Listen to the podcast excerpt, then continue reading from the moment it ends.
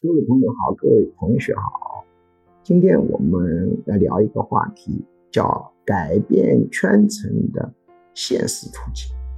在中国啊，圈层是很重要的，比其他文化体更重要。当然，所有的文化体当中，圈层都很重要。假定你出生在低级圈层，如何进入高级圈层？当然，最难的也是效果最好的，让自己有能力、有才华。你自然圈层就升上去，但这一点呢难度很高。那有没有一些辅助的手段，可以使你同等才华、同等能力底下，让你圈层跃的相对最高呢？也是有的。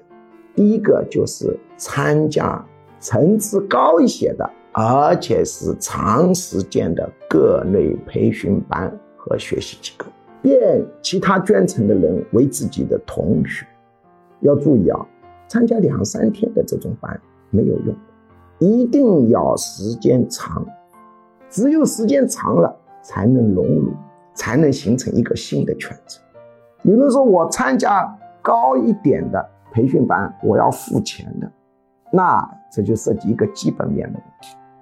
我们很多人总想急功近利，没有任何成本，没有任何投入，没有任何努力，就想改变你的命运。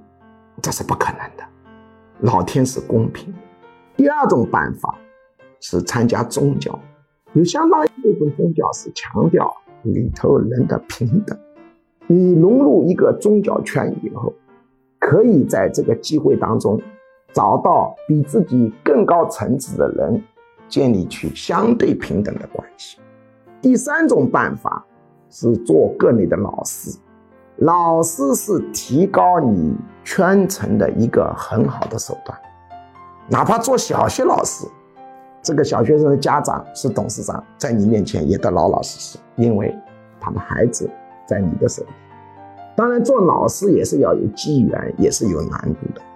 第四种是我们考虑的最多的，就是结婚和恋爱，走这条路的人最多，也最急，也最难成。凡事都要创新，大家都走的路一定难度高。几乎每个女孩子都想通过结婚造成阶层跃进，当然难了，所以很多女的就剩下了。当然，中国总体上是男的讨不到老婆，在上海地区、北京地区、广州地区、深圳地区，主要是一部分 A 级优秀的女的找不到老公。第五种是很多人忽视的。没有意识到，就是应聘高层人员、董事长啊、老板啊、教授的助理、秘书，这是造成圈层跃进的一个有效的办法。当然，你应聘他的助理秘书，也是要自己素质条件好。实际上，我们一方面要增高自己的能力，二方面要改善自己的工作态度，三方面要提高自己的感恩心，这些都是主要的。